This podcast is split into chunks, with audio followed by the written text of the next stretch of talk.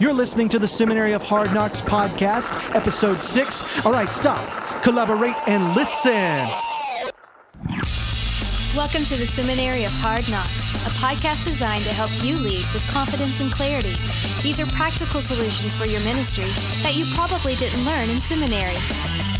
Now, let's join your host, Seth Muse, who is not afraid to go to the movies alone. Well, hey, everybody, welcome to the Seminary of Hard Knocks podcast. I'm your host, Seth Muse, and I'm so glad that you're with me yet again. Hey, we're still here. Isn't that inc- incredible? Uh, sometimes I look at this and go, wow, I've managed to do six of these things. Hey, that's an accomplishment. So we're going to keep trucking along. It's going to be great. Today, I'm super excited about my guest. He's actually my first official guest. Now, you've heard others before this, but he came in and recorded before any of that other happened. So, one of my best friends, Jeff Harding, he is uh, the youth pastor at Trinity Fellowship in Dallas. And Jeff and I have been up and down the youth ministry roads together. We've done a lot of things together. And Jeff has this incredible incredible uh, backstory and all kinds of really great insights to tell us today about his perspective on why it's important for churches to collaborate together. Now, I know a lot of churches have the mentality that, hey, I don't have time for that, or I'm a big church, and so everybody just comes to us and we tell them stuff, and but we don't actually do things together, or I'm a small church and I don't even know people, I don't have time. There's all kinds of excuses and reasons why we don't collaborate and get together. But hey, what if? As a community, we started to reach out into our community together as a group of churches to try to minister to a region of people or a city of people.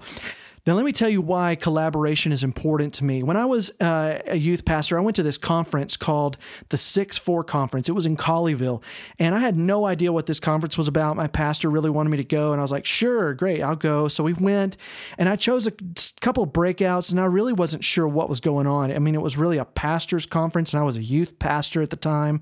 So I was kind of trying to figure out why am I here? What am I supposed to get? So surely I can get something out of it. So I'm looking around. I go to this particular breakout, and I really didn't know what to expect. And in this breakout, he's he uh, the the the guy leading the breakout um, said something like, "What if we all, as a as a region or a city, started to see the other churches as teammates in how we're reaching our city and our communities for Christ. And I thought, wow, that's kind of a cool idea. Well, what do you mean? You know, and I'm, I'm I, I kind of lean forward in my chair, and then he he looks at this guy on the front row, and I'm in the back row, and he goes, "Hey, uh, like for instance, where are you from?" And and I couldn't see who it was, but they said, "We're from Richardson." And I thought, wait a second my church is in Richardson, so here are some people that I should know. And it was uh, it was the staff for one of the Baptist churches in Richardson, and he said, "Wouldn't it be great if if other churches in Richardson knew who you were and you guys were on mission together?" And I thought, hey, I'm from Richardson. That's a great idea. So after the breakout was over, I went and introduced myself to this team that were from the Asian Baptist Church. And uh, unfortunately, we, we never worked anything out. I don't know why. I think I lost their information. I just never contacted them. But I went back and that inspired some ideas like, hey, as a youth ministry, I have some friends that are in youth ministry that might want to do some things together. Jeff was one of those guys. We had already done a few things together. We'd play, and we'll tell you all about that in the podcast. But we both kind of got together and said, Hey, what would it look like if we did this? And he said something to the effect of, Man, I've been thinking about that too. And so we were like, really? Whoa, we're both thinking that, about that. Let's see if anybody else was. And so we got two other youth ministries, one we used to work with and one we just knew. Collaboration in ministry is something that not every church does. And I understand there's some fears. We're going to talk about those fears. We're going to talk about some solutions to how it could work.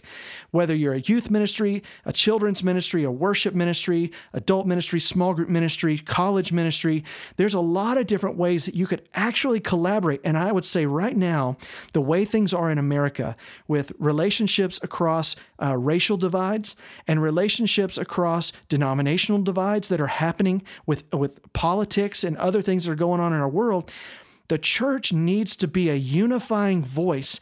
And if we ourselves are not unified and at least seen willing to work together somehow, some places, we may not be a strong enough voice to actually influence the culture in this way. So, we're going to talk about those things. Here's the content with my friend Jeff Harding. I hope you love it. Here you go. Hey guys, welcome to the podcast. I'm so glad you're joining me today on the Seminary of Hard Knocks. And today I have a special guest who's a friend of mine in the studio with me right here in my house because that's where most podcasts are created. And his name is Jeff Harding. Jeff, welcome to the podcast. Thank you, thank you. I was waiting for the applause to drop, but that's okay. yeah, um, our uh, our sound engineer in the other room is uh, on is your daughter stuffed animal administrative leave. Oh, okay, in that we do not have one. gotcha. So that's um, okay. we've been friends for a while. Uh, tell me just a little. Let's talk a little bit about just uh, where you are ministering now, and then we'll talk about kind of how we met and stuff. So, where what are you doing now? What is your job? Where are you at? Tell us about yourself. yeah. Um, well, I'm the youth minister at Trinity Fellowship Church in Richardson, Texas. It's a North Dallas suburb. I've been there about four years. Uh, just finishing my fifth summer of ministry there. Can't believe that. And uh, I've been uh, in youth ministry for about 12 years, and uh, it's been a good ride. This is the first church I'm at where I'm like the guy. Um, and man, I've had to learn a lot more since starting there, but it's been great. God's good. Um, just finishing probably most of the events for this summer already and looking forward to fall and some new things for our students. Cool. Are you? Uh, so you've been kind of thrown in. Do you feel like you were thrown into ministry, or do you feel like you were prepared for it along the way? Or tell us about like right before, because this is your first. Like you're the first, you're the guy. You're the main guy. So what did you do before that that kind of prepared you? What was your track? What did it look like? Yeah, um, I would say my path to ministry started uh, when I was 16. Um, had a youth pastor, Mark Julian. Uh, he's 61, 62, still a vocational youth pastor down in Houston. Wow. Yeah, quite an inspiration. Uh, really good dude. Um, the, probably the most relational guy in the face of the planet. He's 62 He is. and still doing youth he ministry. is, man. He is the most relational guy you'll ever meet. Uh, Texas accent, called me Jeffrey. That's how he refers to me. Jeffrey. Jeffrey. Uh, in fact, most of his students, the little uh, change drawer in your car where you leave all your loose change, he calls that the Jeffrey Fund because when we go to Sonic after Wednesday night, I'd be broke and he would use the Jeffrey Fund. And so a lot of his students who don't even know who I am over the years now call that little tray in their car the Jeffrey Fund, and that is that is my namesake. That's Uh, amazing. Yeah, Mark. Uh, he he lived a mile from me. His oldest son Wes is my age. Um, and he had a very profound impact on me. Um, I was over at his house a lot and hang out with Wes. And when I was 16, uh, I felt God calling me into ministry, saying, "This is what I want you to do." And it was actually I felt pretty specific with youth ministry. And so toward the end of high school, I started getting involved in youth leadership at church, um, FCA, Fellowship of Christian Athletes. In high school, I was involved in college leadership. And the day I graduated high school was the first day of my first internship, my youth internship. I did- three of those during college, and um, I was a volunteer coordinator for junior high at a church in Phoenix. Um, I've worked with two churches in Florida on internships. And I worked at Fellowship when I came here to Dallas during seminary. That's where I met you. Yeah. And uh, now I've been at Trinity for four years, and I can't believe it's been that long. But yeah, I just Wow. yeah. So you've you've been all over the deep south, and you know it seems, and and several different internships, and so you've had several people mentor you in your Mm-hmm. Oh, life. man, and, yeah. And how valuable has that been for you as a pastor?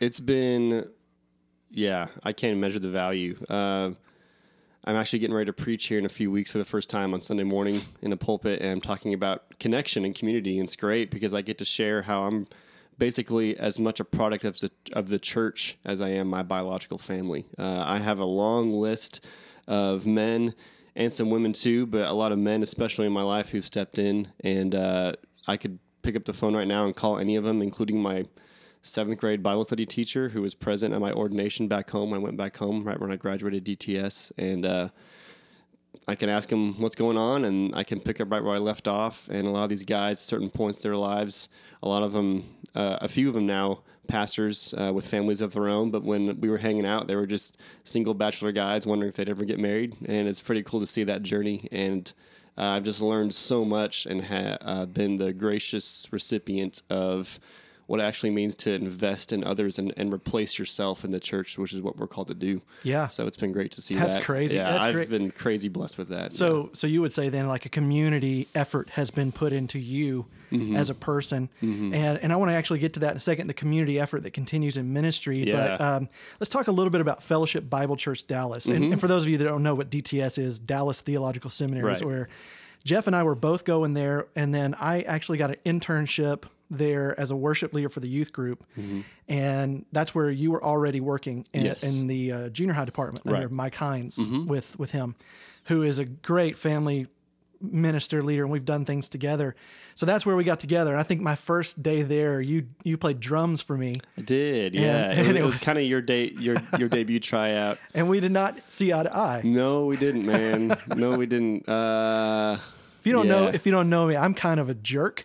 Um, I'll I'll come in and just go, "Hey, man, could you make that suck less?" And I, I kind of lacked a lot of tact. I'd come from the megachurch world, and not to knock megachurches, but there's a certain level of like excellence that's demanded, and and so I'd kind of gotten in the mode of just being like on everybody about every little thing. And so when I came in to lead, I brought that with me. And Jeff was just filling in because the guy that normally played um, wasn't there. He wasn't able to play. Um, and he's Chase. He's now broke his arm for the third time or something. Yeah, like kids, man. dude, I was in a cast. I was like, "What'd you do now?" Speaking of which, he's Jeff has a cast on his arm right I now. do, I do. Chase, I bet you're laughing right now. The It's life of a youth pastor, man. Mm-hmm. So, uh, so you played drums, and then we, uh, I don't know what I said or how I said it or whatever. I thought it went well, and then I later find out as Jeff and I became friends, he was like, "Yeah, man, when you first came here, I didn't like you." I was like, dude. "What? Okay." Yeah. I was probably the only guy in staff meeting that next morning who was like, "Yeah, Seth, I'm not really digging him, man." and everyone's gonna look at me like, "Well, why?" And uh, I'm like, "Well, he just rubs me the wrong way," you know. Um, it's really funny. So Uh, glad that most people never listen to you. Yes. Oh, it remains today. Just yeah. So we met there, and then from there, you went on to be. In fact, you met your wife Faith there, I did. and you guys got married in the church you're at now. Mm-hmm. Um, so you went on from there to Trinity Fellowship, and I went on to Dallas Bible to be a youth pastor one more time after I finished DTS. And so from there, we started to collaborate a little bit, and that's kind of what I want to talk about today. Let's talk about the events we've done. Can you remember everything we've done together as Yeah, youth, our youth so- groups have done together? We have. So we, we've done a few sessions over at Whirly Ball, which, if you're listening, you have no idea what that is. Look it up and go find the nearest place to do it. Yes, It's absolutely. amazing. Uh, we did a few of those, which both ended in tiebreakers. Yeah. Your youth group coming back from, from the brink to tie it up, and it ended with uh, Seth and I doing first it was pop shot basketball, and then the next year it was air hockey, which, if you ask my wife or anyone, they know. I'm terrible at air hockey, so I'm like, and you "Oh, still beat dude." me, which is like And rubbing salt I in the totally wound. Totally beat you, man. I was like, I'm in the zone. I'm not gonna look up and wonder what's going on. It was totally luck. Um, Yeah, but I will say this: that my team came back in whirly ball because I am awesome at whirly ball. it's true. You, I you guys a- won like four games in a row at the end. I'm like, we have to win one more game and we can't do it. And it was really fun. It Yeah, I was good. like, I was like, guys, I'm going in. I'm going. I had set out. My back was hurt. I had just had surgery. I surgery. know. Dude And I'm like, surgery goes in there like in his gown. I got this. and I was like, man, okay, we're coming back. We're doing this, guys.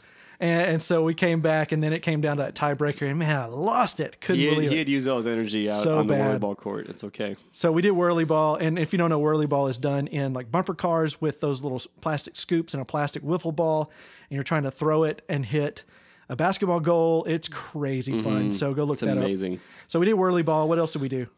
We did an event, I guess, called the Big Serve, uh, where we Mm-hmm. combined the four youth groups together. Um, Okay, the four youth groups for people that don't know who the who's four. the f- the four. I don't know. We need like a superhero. The Council of the Four. Yeah, I don't know. Um, because it it started with. Well, it did start with you and I doing Whir- Whirly Ball, which is where the Yeah. collaboration kind of started. But then we had begun a conversation.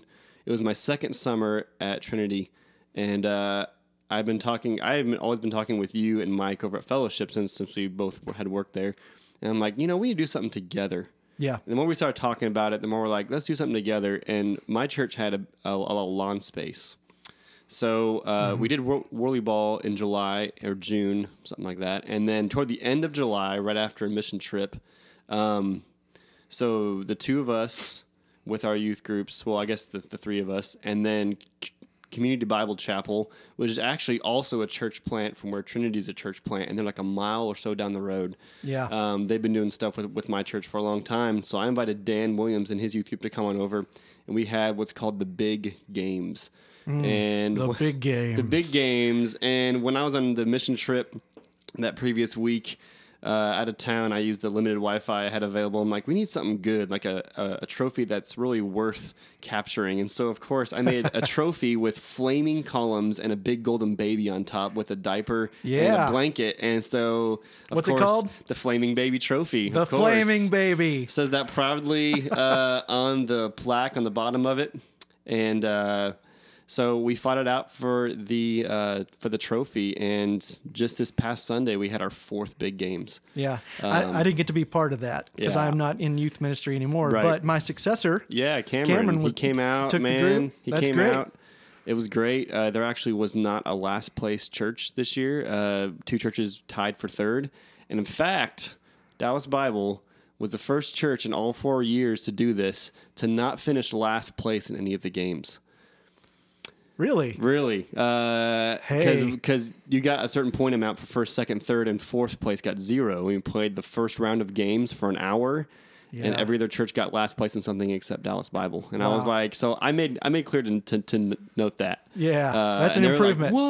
What? so it was great. that's an Um, improvement. Under my leadership, we often came up short in many many different areas, and, and my kids would always come back and go, "Can we do like a Bible trivia or something?" I'm like, "What? You don't like throwing dodgeballs at each, each other? other. What the yeah. heck?" You know, You know, I'm. I was thinking this week actually that we should introduce something like that. Yeah, something that's fun. purposefully not athletic. I mean, spoons isn't really athletic, but you know, yeah. Something that challenges the mind, not just like hand-eye coordination. So Right, and for those that don't know, I mean, the, obviously, which is everybody, but the big games, um, four youth groups come together. We compete for that trophy. It's games. I mean, it's literal huge games. Like one year, we uh, two years actually we played asteroids, Mhm. getting refrigerator box and, and they have to wear they have to wear it. And I just throw a big soccer ball up in the air. and They run out. Have to whoever catches it. I mean, they're smashing into each other. It's oh, it like chaos. it- it's the most dangerous yeah. thing we've ever done, dude. But and we did it so twice. Fun, yeah. and we So did bump great. on a log too. Yes. Uh, which a lot of these are old MXC games, if you remember MXC, where they run across and however many people they can get across, uh, they get points for it. But the other team is on both sides just chunking dodgeballs at them, trying to knock them off. It was so fun. Yeah, Seth started out having the kids way too close with the dodgeballs, and it was like a it was like a firing squad from both sides, and this girl like got destroyed. Like, Right in the face. Oh my god. It was like the third dude. kid across the thing. She steps out and I had just talked to this adult and she was like, I don't think this is very safe. And I'm like, no, it's going to be fine. Bam! bam, Right in the face. She, She, hit in the goes face, down. along with like four or five other dodgeballs all over her body too. And I, and I know, I got to say, I was like, is she okay? Because that's hilarious. I Yeah. couldn't help but laugh, man, because it was so class. I was filming too. I got it right at the right oh my moment. gosh, it was painful to watch. I, I played it in slow mo a couple oh, times. Oh man, So good. So we did we did the big games. We did the big serve. That's where we all got together and, and went out and did a serve project and then came yeah, we did some yard work. We Yeah. had we had so two youth groups got in a team, and the other two got in a team, and we did some reading to some refugee kids down the Vickery Meadow area of Dallas by North Park Mall, which a lot of refugees live down there. Uh, we did a lot of yard work, and then we came together. Uh, well, we started off the morning at fellowship doing some worship. Before we did that, we went and served. Then we had some pizza and some fun games in the gym over at Community Bible Church. Mm-hmm. Yeah, there. that was a good event too. I wish we'd done that more. Uh, we only did one of those so far. yeah. Uh, it was just really hard to coordinate that together, and so we still do our own serve projects and Mm-hmm. Yeah. Mm-hmm. stuff, but we just never did that again. Um, so let's talk about winter chill. yeah. Winter, chill, is like the big thing that, and, and as soon as I left fellowship, I immediately, that's the first thing I said, Hey, Mike, we want to go to winter chill. Let's do this. So Mm-hmm. Yeah. we did winter chill with fellowship one year Mm-hmm. and then we pulled you guys in, I think the second year yeah. and then, or is think- it the third or something like Uh, that? I think it was the third. I think you guys may have gone twice. Yeah. Because the first year it was a little hard to work out with how, how do you share it and split two groups, and the next year you had it set with a team of dads who were like your packers, and everything was set a lot more. Mm-hmm. That's true. And then the following year. Uh, Trinity and Community Bible Chapel both came in. and Right. We made it the four. Yeah. Yeah, and it was the Council of Four once again. Yes. Once again. and so Our powers it- combined. It was a great deal because like I headed I headed up uh, the the dinner time games. You did the the synthesis, which I want to talk about in a second. Mm-hmm. Yeah. And then Chad had come on as the worship guy after me there and did did a great job of what he's doing. So he handled the inside worship time and Mm-hmm. things like that. We all shared some speaking time. Like Richard, he he was the high school pastor there. He he shared some speaking things with. I think you spoke as well.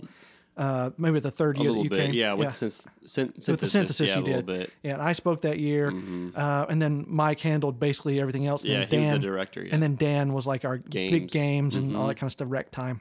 So it was a it was definitely a community effort, and we collaborated a lot about that. And I want to talk about that event because that's a huge event that takes a lot of time and effort to plan and to do it together with different churches that's a big undertaking. And a lot of people are really kind of terrified by that. Mm-hmm. Because when I start thinking about collaborating with other churches, it's like aside from theologically, do we align? Sure. It's what kind of personality is this guy that's leading this group? Is he into Mm-hmm. this kind of stuff? Do they care about this as much as I do? Um, you know, all those kinds of questions that I want to get into. So, um, tell me, we did. I want to talk about the synthesis, and then we'll get on to kind of some of the collaboration stuff. Um, yeah. What we did, just to set you up to explain it, is we we had a retreat at Pine Cove. All of us got there on Friday night late. Most of us were late to get there, and then we got started with worship, and then we had a day on Saturday of events and fun things planned. But then on Sunday morning, we were also there. Uh, so instead of a worship service like we'd been doing with the band and the speaking and the uh, videos and things like that we'd done, we did something a little different called the synthesis. So, last thing you need to know about this is that we we had been telling kind of one story the whole weekend. Uh, One year it was the prodigal son. One year it was the story of Hosea. One year it was the story of, um, it was just some Old Testament stories. I think we were just picking things from there Yeah. We try and pick a character to character follow. studies Uh-huh. or something. So whatever it was, it was it was kind of themed throughout the week. Um, oh, it was Samuel Saul, wasn't it? Saul David. I thought was David. the last it was one David. Uh-huh. Exactly, it was David. And um, so we had this kind of story, and then on Sunday we kind of had a special time. Uh, tell us what the synthesis was really about and what it kind of looked like. Sure, yeah. Um, well, Winter Chill started uh, when Seth and I were both at fellowship, and we decided the last service of the weekend shouldn't be just to sit down and have worship and a speaker. It should be something where the kids kind of engage what they've heard all week and reflect on it. And the and the prodigal son was a great first time because obviously there, there's two paths. Yeah. So we we took the gym and split it in half. And um, what we've done probably with every synthesis time they're on is have stations. Um, stations where the students can read something and, and answer on a note card and put it in a box. They can write their answer on a big piece of butcher paper for everyone to see. Um, or I collect a question or two throughout the weekend based on what the speakers have been talking about or what their small groups were, and they and they give honest answers anonymously um, to several deep questions. And when they walk in to engage, um, they see everyone's answers, which can be very very difficult um, based on things they've experienced at home, hardships at school, with relationships. Yeah, And there was some deep stuff on there, man. deep stuff and being able to leave it anonymous and just being able to have them sit and realize it doesn't matter if you're a kid from the street, if you've never heard about Jesus, or if you were born and raised in the church walls. Um, we all struggle with brokenness. We all struggle with being vulnerable and wanting life change and wanting Christ to come in and take the reins of our lives and take control. And it takes us admitting faults and admitting that we don't have our lives together and being able to, at that point, move together toward Christ. And those stations, um, very, very simple, nothing elaborate, no kind of big video intro or big flashy lights or effects or anything like that. Just very, very simple uh, cut and dry things that they can sit and engage with. And with the prodigal son stations, um, they had a path for the young son, a path for the older son. And at the end, they came together, and our buddy Jordan, who was working with the high schoolers there, had the Rembrandt picture of the prodigal son coming back. And you got to see that and had the chance to take communion. Um, and it's just a great time to sit and reflect. Students are encouraged to go and find each other and ask for forgiveness. Um, they have some questions and a reflection sheet to go through. They can choose to find their small group from the weekend and go and talk about it and discuss it. And then we end with worship. And uh, man, it's it's quite an exclamation point, but it's actually also made as an off ramp to the weekend, not just a jumping off point from the mountain, but an off ramp giving the opportunity for small group leaders, for youth pastors, for student peers to talk with each other and realize that as they move forward, being open like that, not just for the sake of being open and saying, here's my junk, but purposefully saying, I'm struggling. Can you come alongside and help as the body of Christ was meant to do? Right. Yeah, it, it was such a powerful ex- end to the weekend, an exclamation point, like you said. And, and one of the things I noticed too, especially the last time we did this together, um, every person who, who contributed to making that weekend happen brought something really different to the table. And one of the things I know about you is, man, when it comes to like leading people or students through a, a real reflection and really engagement uh, of of an idea, man, you're so good at that. Like you you know the right questions and providing the right environment. And even back in your youth group, you did things like making a journal for them throughout the year and and for prayer and for discipleship or um, sorry, uh, it was it was like quiet times, right? Right. Quiet time Right. plan. Like you created it and uh, or you collected it and put it together for them. I mean, just that kind of stuff. You, a lot of youth pastors and, and pastors or worship pastors, they want to do that for their people, but that's like not a strength, and they, and they kind of don't know how to do it. And so when I see that, because that's me, I, I'm I don't think that way. I think more what I was in charge of. I, I'm the games guy. Sure, you know, sure. Mm-hmm. I, I'm I'm creating environments, you know, and that sort of thing. And so um, I'm playing the devil's advocate a lot too. You know, it's kind of I'm because again I'm the jerk. I'll say whatever. and, and so when you bring to the table, you're like, here's what I, I I feel like we should do. And man, I was always just really impressed with like how insightful the questions you ask and how you asked it. And so for me, when I think about collaborating with people, I see a lot of value in finding people that don't think like I do. Mm-hmm. Mm-hmm. So what do you feel about the collaboration? How did that help your youth ministry in general, doing either like Whirly Ball or Winter Chill or anything? How did that improve your youth group? Yeah. Well, uh, first of all, I mean, I think that quality is something that was instilled by a few mentors of mine that come to mind, which is they their strengths were really getting people to stop and think about what they're actually doing and not going through the motions. So I appreciate that, and it's just a reflection of um, not only just investing but true collaboration. And when we got together and started doing Whirly Ball, and we are like, this is great. And then we did the big games, and I think for all of us, a light bulb went on, and we're like, we can do a lot more. Getting together and playing a bunch of fun games, making it an inviter event for students to come. And uh, I mean, the last several years, we've had a gospel message at the end.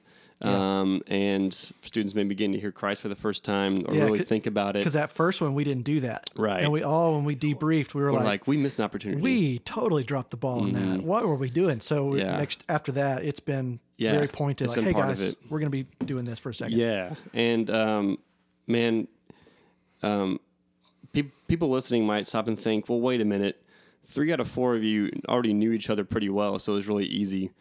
Yeah, okay, I, I can give you that, but um, in doing in doing ministry in different parts of the state with different people, like like Seth and I have, or even different states and everything like that, you just learn to be open and when you greet people especially who are in ministry it's not just another hey how's it going? Cool. Nice to meet you. Like you get the chance to actually ask a little bit more. And that's what we did of each other um, in a level that we hadn't done even when we worked all together at fellowship. Um, bringing dan in was fantastic um, a lot of my students had relationships with some of his students Yeah, mine too. and yeah student relationships is a huge thing because uh, it doesn't matter if you live in a huge city with tons of schools or a small city with like one school district. Some of your kids go to school with each other, but don't go to the same church. Doing this with churches around you brings them together in more than just school at church, which intentionally reflects the body of Christ. So that's what we started looking at. It was is this collaboration is not like, hey, I'm really good at this and you're really good at that. It's more than that. That's a huge part of it, but it's also giving the students the chance to see this is how we can do life together, not as competing churches or businesses trying to get your your your numbers here. It's let's do stuff together as the body of Christ because that's what we're supposed to do. Yeah. And I think I had said too, and this was resonating with everybody, is that what if we decided that our youth ministry wasn't just our church, that it was actually a regional youth ministry we were doing together? Right. You know, what if we were reaching this community as a community? Right. And so we we we all resonated with that and thought that was very valuable. Mm-hmm. And so um, the fear that we all kind of probably had to talk about, and we should talk about here, is well, what if one of my kids, or in other cases like a worship ministry or whoever does, goes to this thing and decides they like another church better, and I lose them. You know, like what what kind of is that a real fear, or how do you feel about that? I mean, is that something that we you know should not fear i mean what how do you feel about that kind of attitude that sentiment Yeah. Um, I guess it can be a real fear. Um, it really depends on. I th- first of all, I think it depends on the church culture that you've already established in your individual youth group. Um, when I first started a few years ago, um, I realized that the first thing I had to do.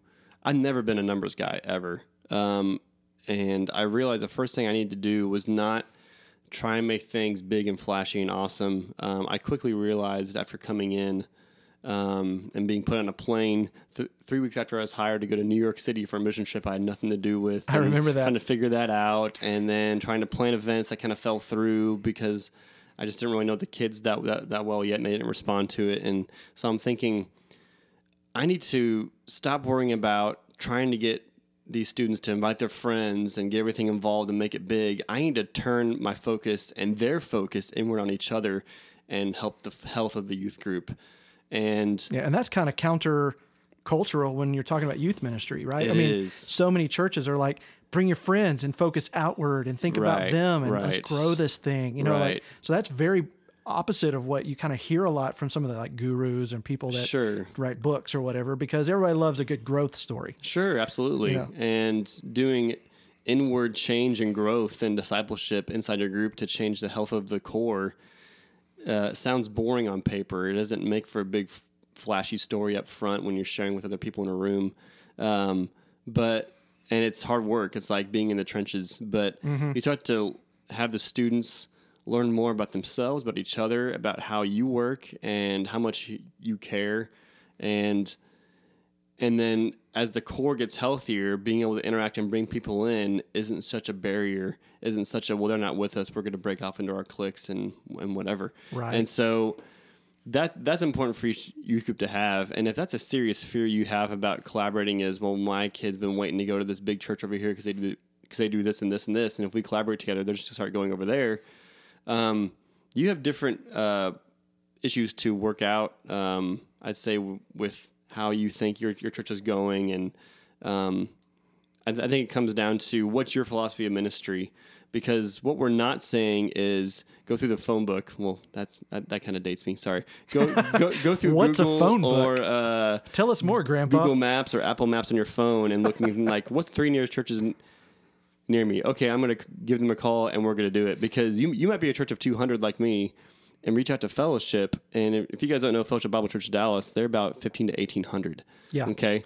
Um, which is not far from watermark which is which is huge. enormous. Okay, there Dallas is like the king of 15,000 or more. the, the capital of mega churches. Um, yeah and so, you know, um, if you're thinking I just kind of want to get with churches who are nearby me, but kind of close to my attendance and numbers, great. Um, if you know people in your area uh, of ministry who are close by, um, start talking to them. Start it over coffee or lunch, and say, "Hey, you ever thought about doing collaboration?" And maybe they're looking more for accountability with each other as as youth pastors, and that's where it starts, and that's great because we need that as well. Um, but I really think a lot of youth groups, especially um, with, with with children's ministry and adult ministry, it's kind of more difficult. With young adults in college, you can do it, but with youth, man, you're just begging for an opportunity to. What's something new and different, engaging that we can get with, and what's better than getting the friends that they go to school with at the same place that they are Yeah. because they might not really talk about their their faith too much at school and when they get affirmed at a church retreat or throwing a dodgeball at each other's face like it, it- or it- other more yeah. dangerous things they could it kind of breaks down that barrier a little bit that all of us tend to have, especially during adolescence. Of I have my three separate worlds. I have home by myself. I have school and those clubs and activities and sports, and then I have church. And students don't always like when their worlds collide, and uh, that's one thing you, you have to know is that if you just call someone up and say, "Hey, you sound like a pretty good dude. Let's get together." With our churches, and you just dive right in, Yeah. just cold feet, like you you just, you dive right in without kind of warming the idea up and thinking about it. Um, your students might be like, uh, it's kind of weird.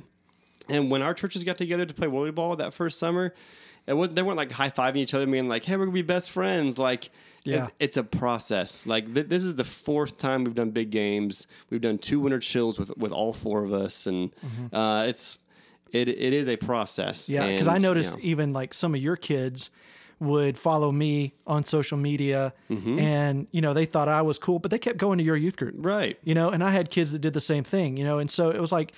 I think it actually encouraged a loyalty to a youth ministry or or whatever ministry because Mm-hmm. you see other groups doing similar things and struggling with similar things. And again, you take those groups from from school and put them in a different context. It is a little bit like inviting all your friends over from different groups that you have for a dinner party, and like Yeah. everybody's weird. But eventually, you get over that, and you start to become, you know, friends. And you, even if you're not like hanging out all the time, I'm Sure. we did like what four, maybe maybe three events a year together, Right. where we really did If something. That, yeah, two to So, three. uh-huh. so it's not like every week we're getting together and we're trying to plan stuff, but right. No. a lot of forethought went into it. A lot of stuff went into it as a youth ministry leader. Mm-hmm. And so I think they saw us kind of friends. I mean, they Yeah. saw us as friends. And so it was like, oh, well, our youth pastors are good friends. Their youth group must be cool and be okay Mm-hmm. to be friends with them, you know? So you'd mentioned in that other ministries, you know, children's ministry or worship ministry. I don't know if you mentioned them or not, but I'm going to mention them. Uh, just uh, college ministry. How do you feel? Like you think collaboration is possible to do things together with other churches? Because there's a lot more people that listen in here than just youth. So Absolutely. So thinking about outside of the youth ministry, how can those groups benefit from collaborating together, and what does, that, what does that bring? I think that I think the collaboration with children's ministry, well, with any other group is possible, and you know, I, I sometimes get in my one track mind of youth, but uh, um, man, it is possible, and I think what a lot of people in family ministry, when I say fa- family ministry, I mean birth through eighteen or through college, even. Um, one thing that we kind of lack is the consistent mindset that it's the parents' job to really invest and grow their children spiritually. Yeah. And we are a supplement. We're not their spiritual leader. And over the last, I would say, five or six years, that's really start, started to catch on with a lot of ministries, the importance of Deuteronomy 6 and things like that. Like, like it's really our job. In fact, I sit down with my students and parents coming into seventh grade in May because I bring them in in the in the summer right after they finish sixth grade to get adjusted and transition well, which is one Mm-hmm. thing I don't think we do well in, fa- in family ministry either is transition well in the church. But uh, I bring Especially, them, especially to college. dude, especially to college. Um, oh my gosh! And Whole I- other podcast right there. yeah, whole de- definitely. you can have a whole series of podcasts on that. Um, but uh, I sit down and tell them, okay. I look at the sixth graders. I say, if you guys come to every Sunday morning, every Wednesday night, or every retreat, mission trip, fun event that we do, all six years that you're in youth group, you'll be with me for 3,600 hours. Okay, that's a lot of hours, right? That works out to about five months, but that's five months and six years. Parents, it is not my main role to spiritually develop your kid for the rest of their life. It's your job. My number one job is to help you with that and make sure we're saying the same thing at home as we are at church. And my job is to resource you. And when we Wow. Let kind me, of let me just say, yeah. I'm impressed that you did the math. that is incredible. I've never heard that stat before. If that's the truth, which I'm not going to check your math because I don't do math, but I, I'm going to take your word for it. That's incredible, and what a selling point for the for the need. Uh, that's uh, that's great. Go ahead. Yeah, yeah. Um, and what I think the collaboration starts to do is the students start seeing it less and less like, well, our youth pastors are making us get together. They kind of take the note from what you said of, hey, they're really good friends and they like getting together, and they start to see from the perspective that we've been seeing this whole time of we are the collective body of Christ. Yeah. Doing these things together really, really helps. And sure, it helps that all four of us are basically non denominational Bible churches. Great. But I've seen churches get together, and I've even done mission trips with. Um, so we're a non-denominational Bible church, and one of the first high school mission trips I went on with our group was with a Lutheran church, an Episcopal church, and Disciples of Christ. And we had worship together. I'm gonna have to cut had- the podcast right here, dude. Um, that's unacceptable. Yeah. No, man, it was the body of Christ and it was awesome. And if students had questions, I got to ask them. And, you know, I was telling my students later and I was asked to write a blog post for our church about it. And I'm like, this was just a very minuscule glimpse, but a beautiful glimpse of what heaven's going to be like because we all follow Christ. Um, yes, there are different traditions and different kinds of liturgy and ways that we understand some some some doctrinal issues, but Christ alone unites us. And when we come to the table for communion, when we come to the foot of the cross, realizing what God did for us by sending his son, like that's what it's about. And if we understand, even with some denominations, but especially as a local church, we're not competing small businesses. We are the body of Christ that happens to meet in different places uh, emphasizing a specific geographic region or specific ministry that kids can get involved in, or if their parents have been there. But we can do things together and unite together, and the collaboration is on many levels. It can be retreats, games, youth pastors being encouraged, students being en- encouraged, students getting to ask questions, students being comfortable with having doubt and voicing it. Um, all of those things together, and the more students realize that's especially what the church need, needs to look like in the 21st spen- 21st century, especially in America, with a lot of talks about what elections will cover or hinder with religious liberty and things like that. The students Right. need to be open to seeing that the church's four walls shouldn't be a fortress. It should be they should be gates to be opened for us to go out, yes, to invite others and bring them in, but to be encouraged and get together with our fellow body of Christ and then be encouraged and move together in that way. Wow. Well, I appreciate that. I think that's a great parting shot. Um, you know, I, I really appreciate you being here on the podcast as we wrap up. And it's been a, a not to use a Baptist word here, it's been a joy to work, have worked with you in, in the past and working with you in the future and other guys that we've mentioned here today. Um, so thank you so much for being here and sharing all these things with us about collaborating together as churches. And I think that spiritually we all benefit from it. Of course, we're not saying that there are no theological issues that we would say, no, that's probably not a good idea. Of course, Yeah. there are. Um, however, for the most part, there are a lot of things we can collaborate on when it comes to reaching our community as a community and, and, and doing that in a collaborative effort. So, Jeff Harding, everybody, thank, thank you so much for being here. I really appreciate it. Thanks for having me, Seth.